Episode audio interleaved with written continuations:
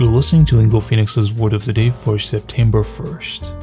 امروز letter writing day هستش و داریم در مورد کلمه دیش صحبت می‌کنیم که سپلینگش میشه D-I-S-H به قول معروف یه سری کلماتی هستش که می‌بینیم و میگیم اینو دیگه همه منم بلده. این دش رو میشه این جمله رو در موردش گفت. ولی امروز می‌خوایم به اون یک ورب بهش نگاه کنیم که به صورت اینفورمال هست و معنیش میشه to give a lot of information about something or someone, especially something that would usually be secret or private.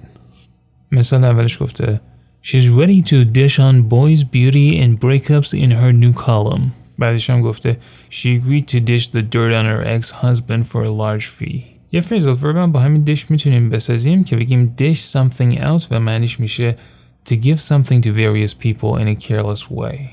مثلا گفته Paul tends to dish out unwanted advice.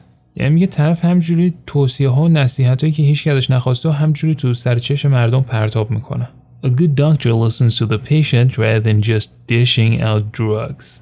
دکتر خوب دکتریه که به اعتقاد این جمله بیاد مثلا به حرف پیشنتش گوش بده همجوری مثلا علکی دارو پرت نکنه سمت اون یعنی پرت کردن نه همجوری همجوری کیلویی دارو نده به بچه مردم He's very keen to dish out criticism مثلا یه عاشق اینه که نقد بکنه از دیگران از در و دیوار و همه چیزی که دمش دم دستش میاد به نوعی بیاد مثلا نقد بکنه. اپیزود امروز رو می‌خوایم با یک ایدیم به پایان برسونیم که میگه it out که به اعتقاد دیکشنری مریون وبستر معنیش میشه to criticize other people. و مثالش گفته He can dish it out but he can't take it when others do the same to him.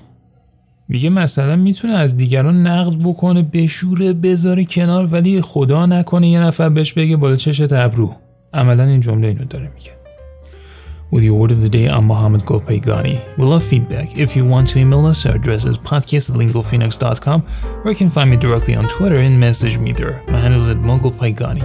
Thanks for listening, stay safe, and we'll see you back here tomorrow with a new word.